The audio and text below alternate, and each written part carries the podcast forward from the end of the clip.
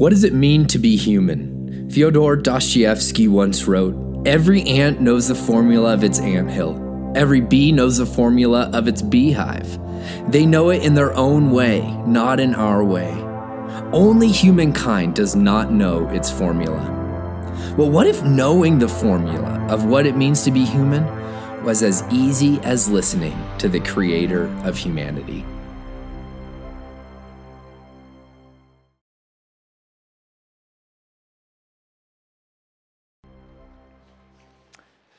If you're engaged, Aaron is available to sing at your wedding. It's just going to cost you. So, um, anyway, that was a, a great intro to what we're going to be talking about today. Let's pray and jump into the scriptures together.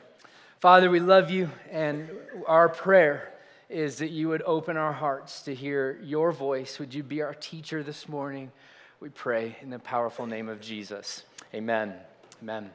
Hey, if you're new with us this morning, if you're a guest, you're jumping into um, a series that we've been in for the last two weeks, and we're exploring the question what does it mean to be human?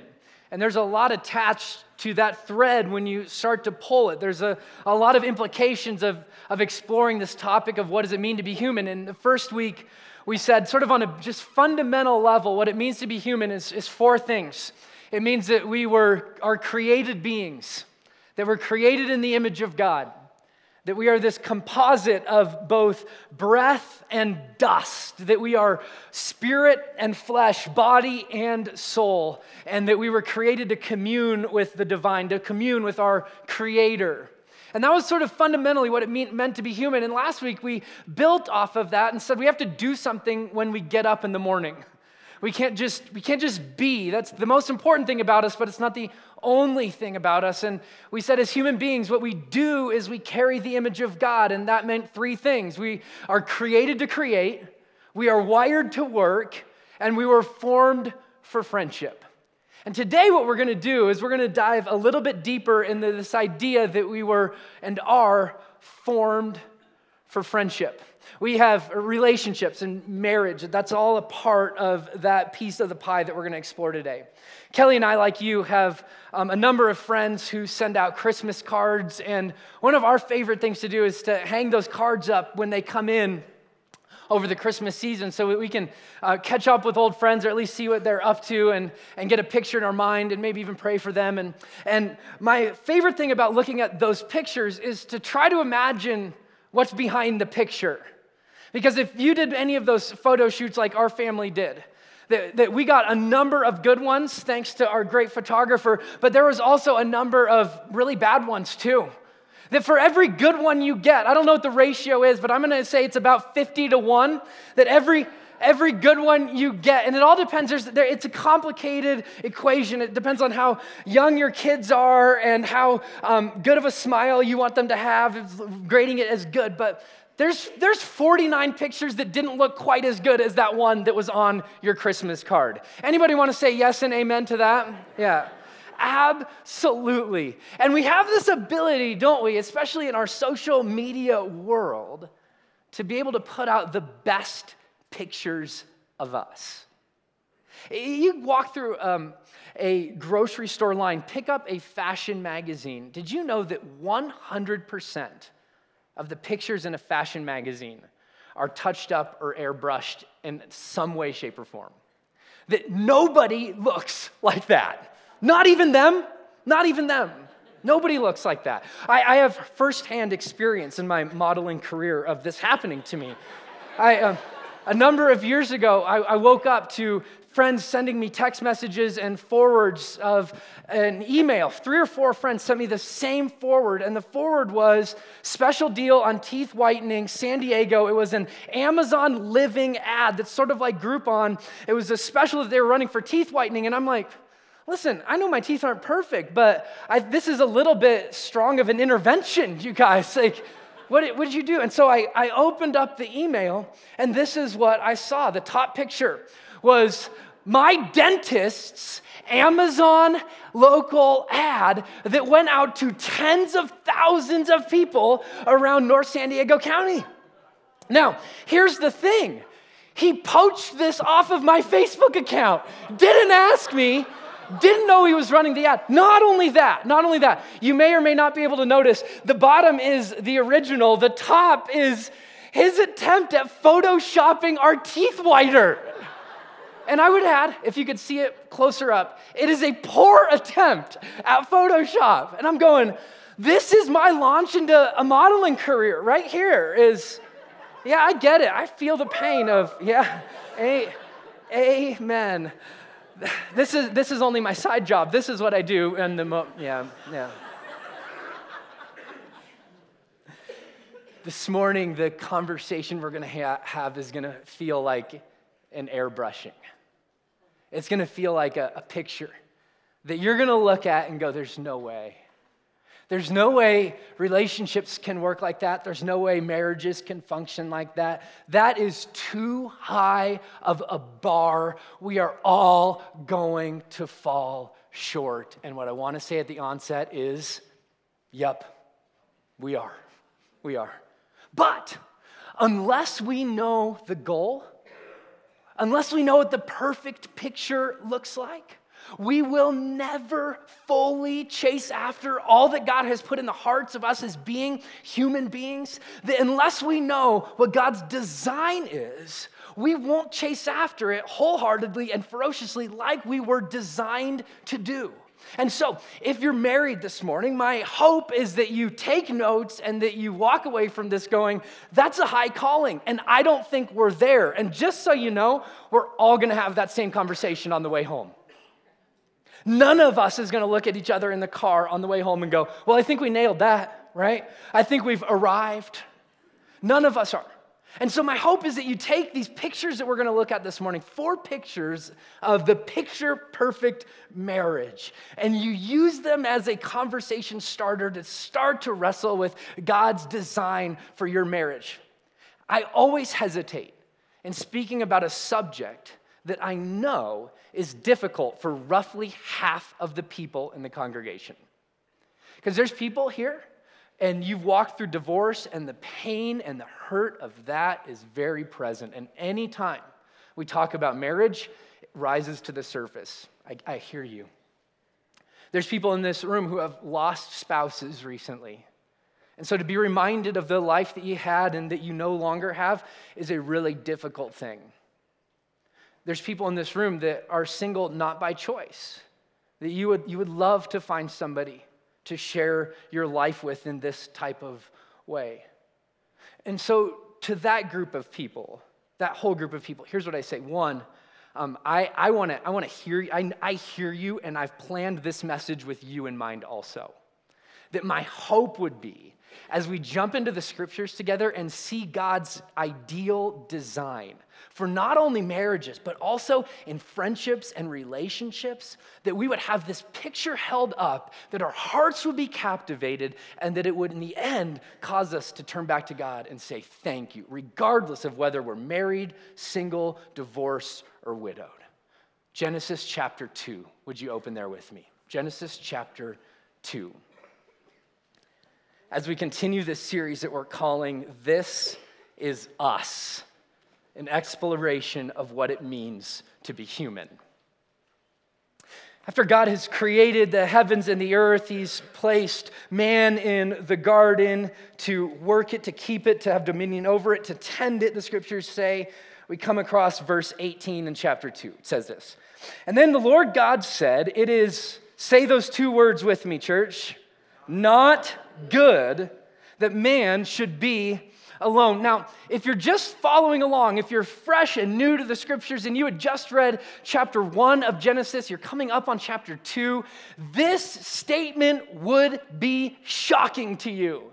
Because all that you know about the story of God up until this point is that God has created, He's stepped back from His creation, and the Trinity has given each other a high five and said, It's we did really good work here. Very good, it says at the end of Genesis chapter 1. Now, nothing has changed in between the declaration from God, it's very good, and where we find ourselves in chapter 2.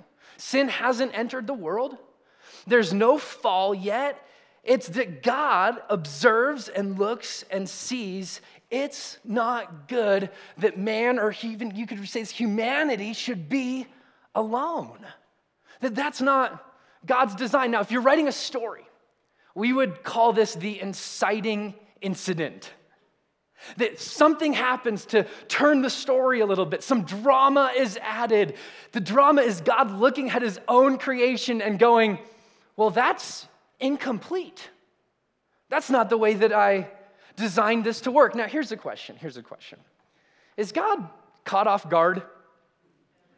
I mean, is he looking at this going, You know what? I never thought of that that it should be man and woman. I never, that never crossed. No, no, no, no, no, no. This is written in this way for our benefit. The story is set, the story is told to draw out a piece of what it means to be human. That if we miss, we miss the entire picture. God is not surprised. God is not caught off guard. The passage communicates something deep about what it means to be human. And here's what it commu- communicates that shared life is God's design for abundant living. That shared life is God's design for abundant living. You may have noticed that the series is entitled, This is Us, not This is Me. That's intentional. That's intentional. I love the way that Tim Keller, the great pastor and author, states it. He says the Genesis narrative, and he's talking about this story up until this point, is implying that our intense relational capacity, created and given to us by God, was not fulfilled completely by our vertical relationship with Him.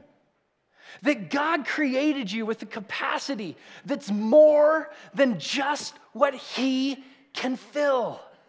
Let that sink in on you for just a moment. He created you with a capacity, with a desire that other people should be a part of your life also. Listen to the way Keller continues. Not, com- not fulfilled completely by our relationship with Him. God designed us to need horizontal relationships with other human beings. We t- touch the person next to you on the shoulder, unless you're married to him, okay? Touch the person next to you on the shoulder, and then you can touch him on the thigh or whatever, but, um, and tell him, I need you. I need you. Yeah, I need you. Because shared life is God's design for abundant living. Being human is not an individual sport, it's a team sport. You cannot be all that God has designed you to be alone. In fact, I would say that isolation, according to the Genesis narrative, isolation and loneliness is inhumane. It's anti design. It goes against the threads that God has wired into the fiber of our DNA. Uh, McGill University did a study in 1951 where they wanted to try to identify the effects of solitary confinement on people. And they had a number of volunteers, I think most of them were men, um, and to be in solitary confinement. And they had things that inhibited their ability to hear. They had goggles that they put on their eyes. And the experiment was set to last six weeks. None of the people involved in the survey lasted more than one week. And after one week, what they identified was that everybody involved was having psychiatric breaks. They were starting to go a little bit crazy and they were starting to hallucinate. Why? Well, well because shared life is God's design for abundant living. We actually need each other, we can't exist without one another. And so, in this passage of scripture, this is the foundation. The foundation is it's not good to be alone. And what I want to do is give you four pictures of what life together is intended to be by the goodness and the grace of God. And each one of these pictures is going to progress to a new and deeper level of intimacy that you and I were designed to experience under His good grace. So here's the way it starts it's not good that man should be alone. I will make a helper who's fit for him. You have to know the problem that God is solving in the creation of both male and female.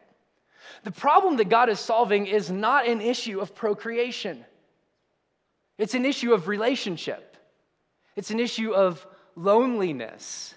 That before God ever says to Adam and Eve, hey, it would be a good idea for you guys to make babies, what he's, the problem he's solving is it, you need other people on this journey of life and this journey of faith with you. And so here's the first picture the first picture of marriage, the first picture of relationship, the first picture of friendship is side by side, shared friendship. And don't you love, love, love that God is a God who cares about us so holistically? That it's not just this ethereal, spiritual relationship. That's good, that's necessary, that's important. But that's incomplete. That God cares about us in a holistic manner, and in so doing, creates us with the capacity for friendship and then fills that void with the quote unquote other. I love the way that C.S. Lewis so poignantly writes about friendship. He says this He says, Friendship is born at that moment when one person says to another, What? You too? I thought I was the only one. Where there's struggle that's shared, and instead of casting stones, there's this declaration, me too. I, I, I wrestle with that too. Did you know that in your, in your marriage, if you're married, that you were created, you were designed, your marriage was forged in order that your friendship would be deepened? Friendship is not a nice addition to a marriage, it's an essential element. It's part of the way God's wired you. It's part of the way that God has designed you. The question then becomes well, what does it look like to really, truly be friends? Because are we talking about some trite sentimentality?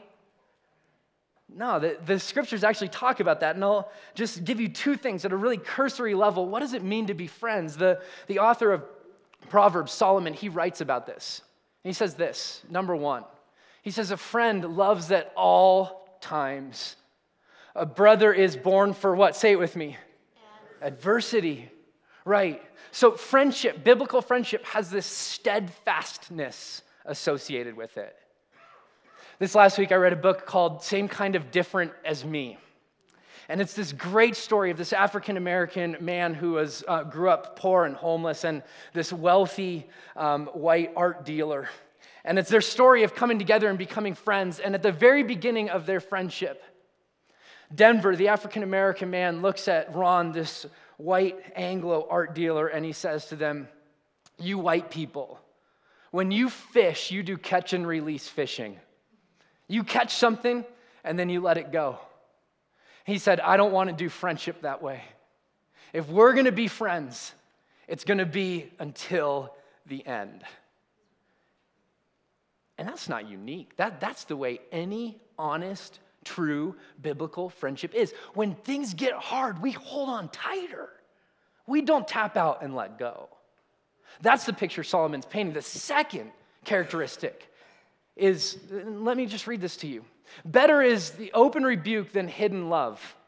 Faithful are the wounds of a friend, profuse are the kisses of an enemy. Have you ever had a friend who told you something in honesty that really hurt and really stung? Anybody? Am I the only one?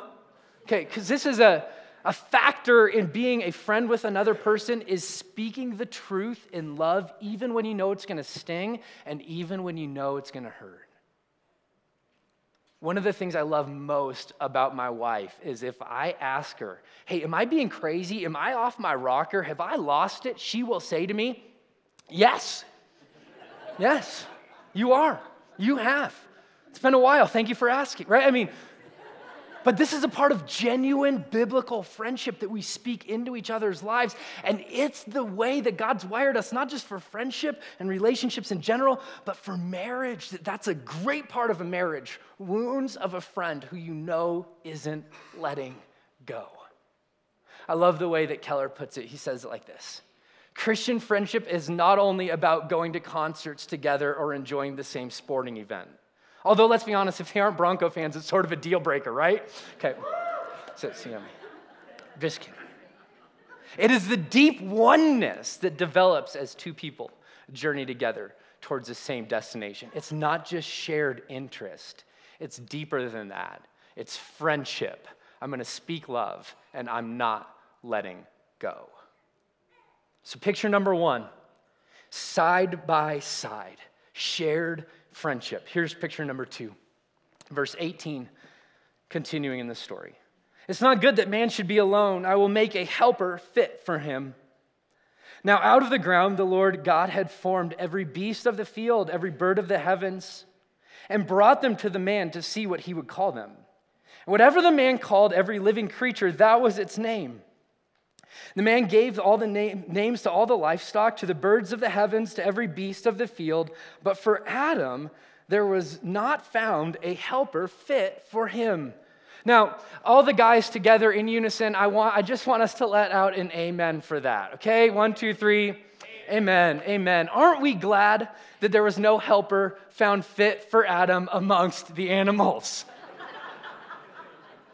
I mean, we read the story, we just sort of glaze over it, but I mean, think of what's behind the story. What if, like, there's this negotiation going on between God and Adam, and God's like, listen, the rhino could work. We could we could make it's not originally what I had in mind, but I could we could make this work with a few minor adjust. No, praise the Lord that there was not a quote unquote helper fit for him. Now, now, we have done massive damage because we haven't done due diligence in asking the question, what does this word helper mean?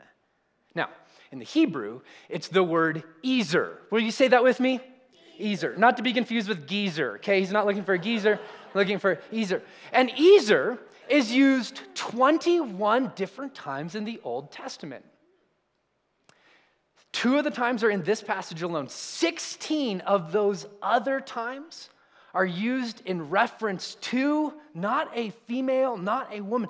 They are used in reference to God to God. Let me show you. Exodus chapter 18, verse 4. The God of my father was my Ezer, was my, was my helper, and he delivered me from the sword of Pharaoh. Deuteronomy chapter 33, verse 7. And this he said of Judah, this is God speaking.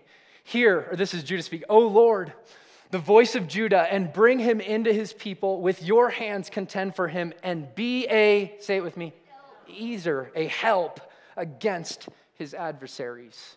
16 out of 21 times, the word helper is used in reference to God. We've often viewed helper as somebody who comes alongside of Adam to like make, make him coffee and do his laundry, which isn't at all, at all the way that this picture in Genesis is being painted. The picture in Genesis is of a co equal coming alongside of another to fortify and to add strength. When the scriptures talk about a helper, they will sometimes use it in God being a helper and a shield or a protector. The other times helper's used, it's used in reference to a military. So you could husbands, if you want to, you can say to your wife, Babe, you're looking militant today. I mean, just strong. I am grateful to have you by my side. So you have helper, one word, which means somebody who comes alongside of and strengthens. And then suitable, a suitable helper. Now, suitable is a little bit more difficult in the Hebrew. It has this dynamic. A probably good direct translation would be like opposite. So, so you're like me. You're made of the same material, you're made of the same stuff, but you're, you're not the same. You're not the exact same. You're not a mirror image. But if you were to look back in this Genesis 1 and the first part of Genesis 2 narrative, what you'd find is that they are looking for something specific when they're looking for a helper. It's somebody who's going to work alongside of Adam to subdue and have dominion over the sacred space that God has created. They're looking for somebody who's going to help and keep to tend the garden. And then finally, not firstly, finally, they are looking for someone who would help procreate, that they would be fruitful and multiply together. But before they ever procreate, they have a mission. They are linking arms to do something with God for God's purposes by God's design. So, marriage, first, is side by side, shared friendship. Second, it's arm in arm, a shared mission. A shared mission. Now, as a point of clarification, please don't hear me saying that men and women have the exact same role and function. That's not what I'm saying at all. In fact, I'm, I'm, I'm not even touching on role and function. We're talking about essence. We're talking about who they are in God's created design. Are there different roles and different functions? Absolutely, sure. But the most important thing is that before there's different roles, there's a shared mission. They have different things that they're executing in regards to that mission, different ways that they're ministering, certainly, sure. And those vary based on couple, but the mission is in front of them. And the mission is paramount. You show me a marriage that's lost its love, and I'll show you first a marriage that lost its mission. Because that always starts to erode first before we ever fall out of love we fall out of mission. So, why is shared mission so good? Well, here's two just brief reasons. One, have you ever noticed you get more done together than you do alone? It's just simple math, although it's actually more than just math, it's actually multiplication that you get exponentially more done together than you get done alone. So it's part of God's design in saying, I want you to have a mission that's worth chasing after with some um, veracity in your life. But two, there's more joy in doing it together, isn't there? I mean, have you ever watched a comedy alone and thought, man, that was funny, but it sure would have been funnier to hear somebody else laughing with me? Or have you ever watched a sunset over the Pacific Ocean, just the sun die into the edge of the sea? Without somebody to share it with, it's not quite as enjoyable, it's not quite as fun. So, whether it's in marriage, or relationships, or friendship, God's design for togetherness is for our joy, it's for our life. And we need a mission. Let me, let me speak to those who are married in this room. Your marriage needs a mission. And oftentimes, what happens is our kids are our mission while they're in our house if we have them. And then, what happens to many couples as they're empty nesters is their kids leave the house and they're left wondering, what's our, what's our mission now? because this was the mission. So we have this new sociological phenomenon that they call empty nest divorce syndrome, where many empty nesters are saying the thing that held us together, the mission that we had because we need one, was our kids, and now that's gone. So, can I encourage you? Kids are a great mission. They're, they can't be the only one, though. So, how do you, if you're married, how do you and your spouse serve together? because that's part of God's design for you. That's part of the way that He wired you in the fabric of your being. That you would link arms together to make a difference in God's good world. And if you're not married, can I just say, one of the things that creates community most strongly is a shared mission. You show me a strong church, and I will show you a church that has a strong mission. You show me a church that's fracturing, where community is difficult and where people are at odds with each other. I will show you a church that probably lost sight at some point in time of their mission, the reason that God brought them together in the first place. Because mission has this way of creating community and unity and deepening friendships, relationships, and marriage. It's part of God's design. So, we have side by side, arm in arm two pictures of relationships. Let me give you a third one, verse 21. And the Lord God caused a deep sleep to fall on the man.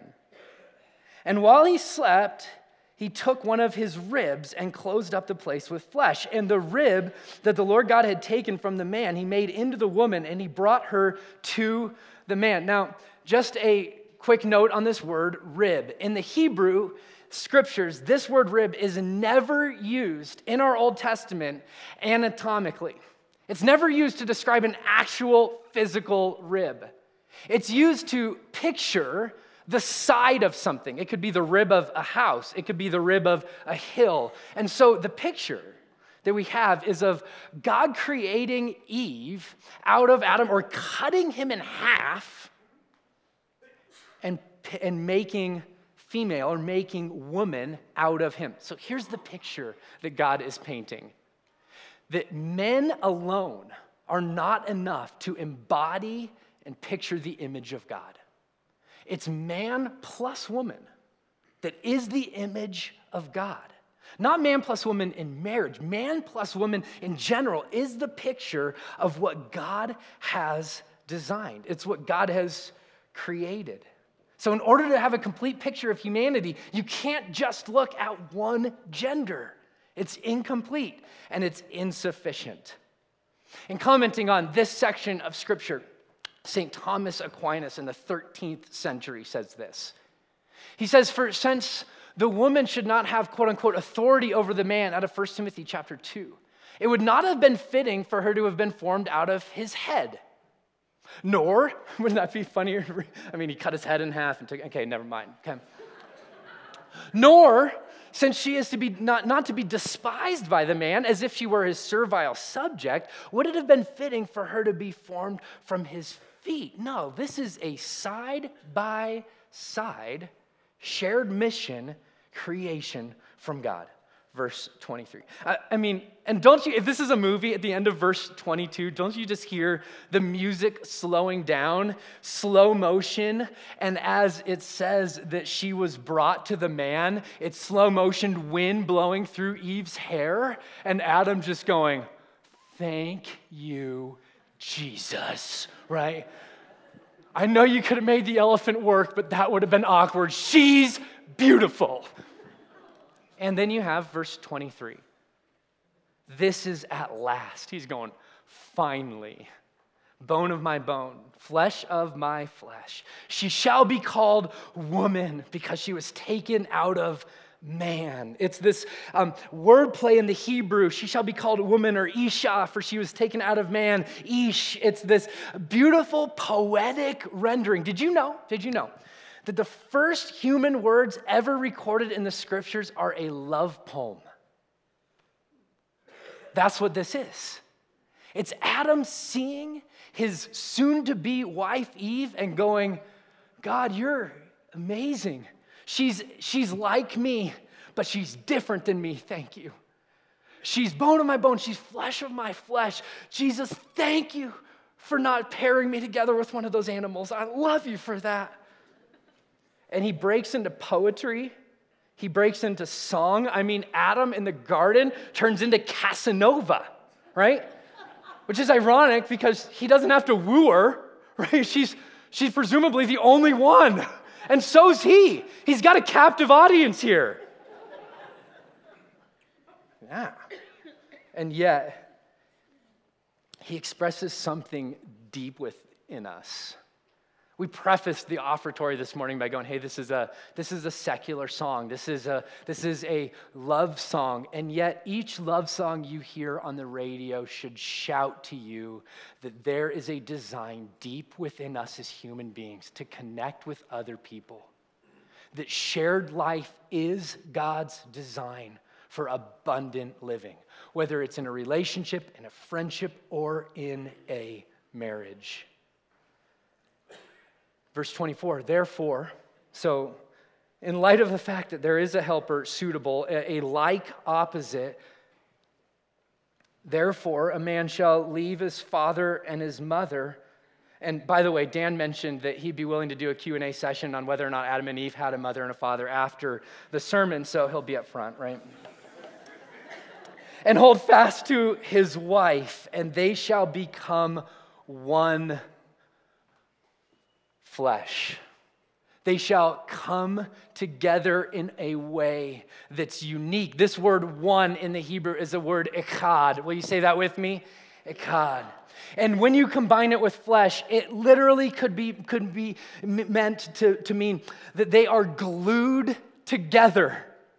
That there's something that's happening beneath just the, the mingling of bodies in this one flesh. Certainly, what they're talking about here is, is sexual intimacy among a man and a woman, a husband and a wife. But there's so much more going on than just the physical coming together. There's this, this union. And so when we look at marriage specifically, we have this side by side picture we have the arm in arm picture, and then we have this body to body picture of what it means to live in unison, union with another person in the confines of marriage.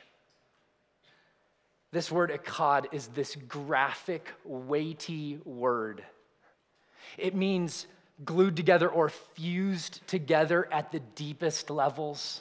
When the Hebrew people would say the Shema in Deuteronomy chapter 6, they would say, Hear, O Israel, hear, the Lord our God is one. The Lord our God is echad. He's fused together at the deepest levels. Anecdotally, this is the only picture that we're talking about today that is reserved only for marriage. And this is God's design is that it would be used only for marriage that in this passage implicitly there's this vast power, this vast energy that's attached to sexual union between a husband and a wife. There's a creation that happens when people come together physically, and it goes deeper than just the physical. See, we live in a world where sexuality has come to be used in a number of different ways, and we've lost God's intent for it. Unfortunately, as a church, we haven't done a great job of speaking to that either. I mean, we've said things like, well, sex is sort of dirty and sex is sort of nasty, and so you got to just save that for your husband or wife, which doesn't make a whole lot of sense, right? No, this is God's beautiful, good design. This is not a symptom of the fall. This is gracious invitation from God. That there's a mingling of souls that happens when two people come together in physical intimacy that cannot be fabricated in any other way. And it happens every time people come together. There's no such thing as casual sex. Our culture would love to teach that there is. There's no such thing. It is a God given, unique thing that allows two people to become one, which is why Paul has such strong words for the church at Corinth about the way that they shepherd and steward and use this gift of physical sexuality. He says, Or you do you not know, writing to this church, that he who is joined to a prostitute becomes one body with her? For as it's written, the two shall become one flesh. It's a gift he's given to us for oneness, for unity. It's a gift he's given to us for not only physical oneness, but spiritual unity and emotional oneness too. It's something he's given us to enjoy. The church has gone through phases where they would say, listen, um, sexual um, intimacy is specifically or only for the purpose of procreation. You know where you can't find that? In the Bible. He's so much better. There's an entire book devoted to the goodness and pleasure of sexual intimacy in a marriage. It's called Song of Songs. Read it, check it out. Try not to blush. you may not want to read it to your kids before they're going to bed, depending on how old they are. But look at this. Look at what, look at how this intimacy and this union forms. There's three things that happen, three, three requirements for us to step into this union says, Therefore, a man shall leave his father and his mother. So there's a severing of ties with what was in order to step into a new life that is on the horizon. When I do premarital counseling or marriage counseling, one of the main things we see happening in our culture, in our day and our time, is men or women who are unwilling to leave their family of origin in order to create something new. Now, that's not an excuse to not call your parents, okay, or not talk to them anymore. But the relationship with them needs to continue, but it needs to change. That's what the scriptures are saying. So there's this, there's this leaving that's involved in forming this new union. The second thing is the husband and wife, they hold fast to each other. They are intentionally together. Some translations translate this cling. They leave and then they cling to one another. It's this deepening process that each marriage needs to go through. They hold fast. And then there's this covenant. They become one flesh. Something that's can't be undone. That happens. So sex without commitment is anti-design. It's, it's anti the way that God has wired the very fib- fibers of our being. that God's design is one man plus one woman for life. Now, let's just clarify for a second before we get on our high horse and try to stand on our holy ground. That goes pretty bad pretty quick if you've read into just a little bit further in Genesis. That gets a little bit off track, right? With polygamy and a number of other things. But that is God's original, good, gracious design that we suck the most joy out of life as we live in His design. That's our conviction. And so, this invitation is to leaving, to forming, and then to committing to one another. I love the way G.K. Chesterton put it when he says, When we fall in love, we have the natural inclination not just to express it to each other, but to make promises to one another. For better or worse, in sickness and health, till death do us part. That's the natural promise associated with intimacy in marriage. So if you're married in here, maybe, just maybe, one of your application points from this message is we need to be more active in having sex with each other. I mean, maybe on your way home you go, hey, that, that's a, I'd love to apply this message with you. Um, usually I don't care what Ryan says, but this time I would, I'm really feeling the Spirit move that we need to, we need to apply this, right? You're welcome. Verse 25, I'm just going to let that sit there. I'm not following that up with anything. And the man and his wife were both naked, and they were not ashamed. Yeah, they were both naked and not ashamed because you don't have a few things introduced into the picture yet. There's no guilt. There's nothing that they want to hide from each other. There's nothing in the back of their mind going, I wish I wouldn't have, or if she only knew, or if he only knew. There's nothing that would inhibit a complete and total oneness. They are vulnerable with each other, not just in their bodies, but in their souls. They are naked and unashamed. The other reason they're naked and unashamed is because there's no chocolate yet, there's no french fries yet. They live in this vegan paradise, right? Where they're just, everything's good, right? Wonderful. Well, that, those days are long gone. Amen? So, but here's the picture. Here's the picture.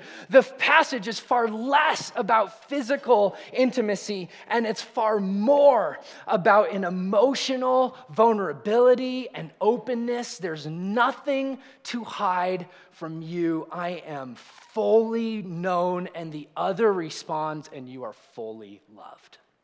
That's the picture. So it's side by side, arm in arm, body to body, heart to heart. That's the picture of God's design in marriage. There's no greater gift that you can give to somebody. And when they open their soul to you, when they're vulnerable and they lay it all out on the table, to respond with love, to respond with care, to respond by actually hearing them entering in and saying, You are fully known and fully accepted exactly as you are. And so, yeah, you may want to work on your, your union, but more than that, can I encourage you, regardless of whether you're married or unmarried, that we would be people who cultivate lives of vulnerability, who cultivate lives of openness, who invite other people, other safe people in so that we're fully known and also fully loved. I would say, anecdotally, that this passage works like a funnel. You go deeper and deeper into intimacy, and that actually being fully known is a more intimate position than actual physical connection or union. That, that, that you really know me. I've invited you in, is the pinnacle of human connection. And that can happen whether you're single, whether you're married, anyone. You're human. This is what you were designed for. It's really interesting because Paul, the Apostle Paul, is writing to the church at Ephesus about marriage. He's writing about roles, different, different things that men and women are called to do inside of a marriage. And then he just sort of Jesus jukes us at the very end of this passage. In verse 31, he says this He says, Therefore, a man shall leave his father and his mother and hold fast to his wife, and the two shall become one flesh. And every one of his original readers is going, Well, yeah, we expected that to follow an instruction about marriage. And then as they're nodding, he goes, This is a mystery that's profound. And I'm saying that it refers to Christ and the church. And they're like, uh, uh, uh wait, wait, what? He goes, Oh, yeah, yeah, yeah.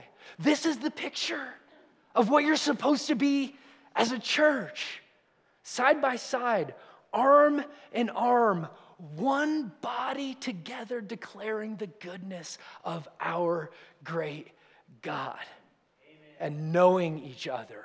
Friends, we have a shared friendship, a shared mission, a shared union. His name is Jesus. And we want to have a shared intimacy because God's design for abundant living is found in sharing life with one another. Let's pray, and then we're going to go to baptisms. My guess is, if you're married in here, that that picture looks a little bit airbrushed, a little bit too perfect, maybe. Just come back next week, it's all going to fall apart. So. But this is the picture of before sin enters the world of what we have, what it looks like to walk with one another. And unless we know what the goal is, unless we know what the trajectory is, we'll never step into the fullness of what God's designed. So, Jesus, this morning, I, pr- I want to pray specifically over the marriages in this room as we look at the way you've created us and the deficiencies that we have within us. May we be more inspired than we are discouraged to really push into you and each other and to work on the areas that we're lacking in.